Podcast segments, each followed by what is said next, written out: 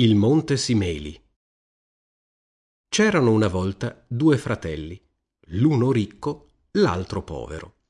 Il ricco non dava nulla al povero, il quale doveva vivere da misero granaiolo. Spesso gli andava così male che non aveva pane per sua moglie e i suoi bambini. Un giorno, mentre attraversava il bosco col suo carro, gli apparve da un lato una grande montagna brulla siccome non l'aveva mai vista, si fermò e l'osservò con stupore. Mentre era là fermo, vide avvicinarsi dodici omoni dall'aspetto selvaggio e credendo fossero briganti, spinse il suo carro nella boscaglia, salì su un albero e stette a vedere cosa sarebbe successo. I dodici uomini andarono davanti al monte e gridarono Monte Semsi, Monte Semsi, apriti. Subito quel monte brullo si aprì nel mezzo. I dodici entrarono e come furono dentro il monte si richiuse.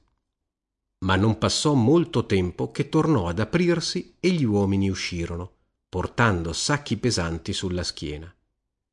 Quando tutti furono di nuovo all'aperto dissero monte semsi monte semsi chiuditi allora il monte si richiuse tanto che non si poteva più scorgere alcun passaggio e i dodici se ne andarono. Quando furono scomparsi il povero scese dall'albero curioso di sapere che mistero si celasse in quel monte. Andò là davanti e disse monte semsi monte semsi apriti! E il monte si aprì anche davanti a lui. Egli entrò ed ecco il monte era una caverna piena d'oro e argento con in fondo grandi mucchi di perle e gemme sfolgoranti ammassate come il grano. Il povero non sapeva proprio cosa fare e se poteva prendersi un po di quei tesori. Alla fine si riempì le tasche d'oro ma lasciò stare le perle e le gemme. Uscito dalla caverna tornò a dire monte semsi monte semsi chiuditi. Il monte si chiuse ed egli andò a casa col suo carro. Ora non aveva più bisogno di preoccuparsi. Con quell'oro poteva comprare il pane e anche il vino per la moglie e per i figli. Viveva onesto e lieto dava ai poveri e faceva del bene a tutti. Quando il denaro stava per finire si fece prestare un ostaio da suo fratello e andò a prenderne ancora dell'altro. Anche questa volta i grandi tesori non li toccò. Quando volle prenderne per la terza volta tornò dal fratello a farsi prestare l'ostaio ma quello già da un pezzo invidiava la sua ricchezza e tutti gli agi della sua casa. Inoltre non riusciva a capire da dove venisse quella fortuna e cosa facesse suo fratello con lo staio? Allora escogitò un'astuzia e spalmò di pece il fondo dello staio. Quando questo gli fu restituito vi era rimasta attaccata una moneta d'oro. Corse subito dal fratello e gli chiese cos'hai misurato con lo staio? Grano e orzo? rispose l'altro.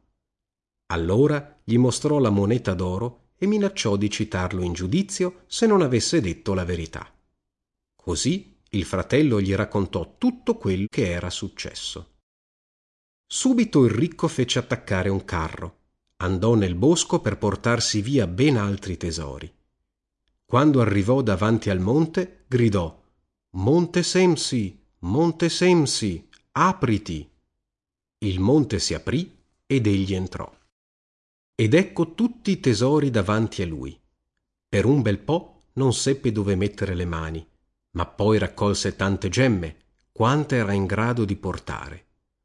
Voleva uscire col suo carico ma siccome non aveva altro in mente che i tesori aveva dimenticato il nome del monte e gridò monte simeli monte simeli apriti!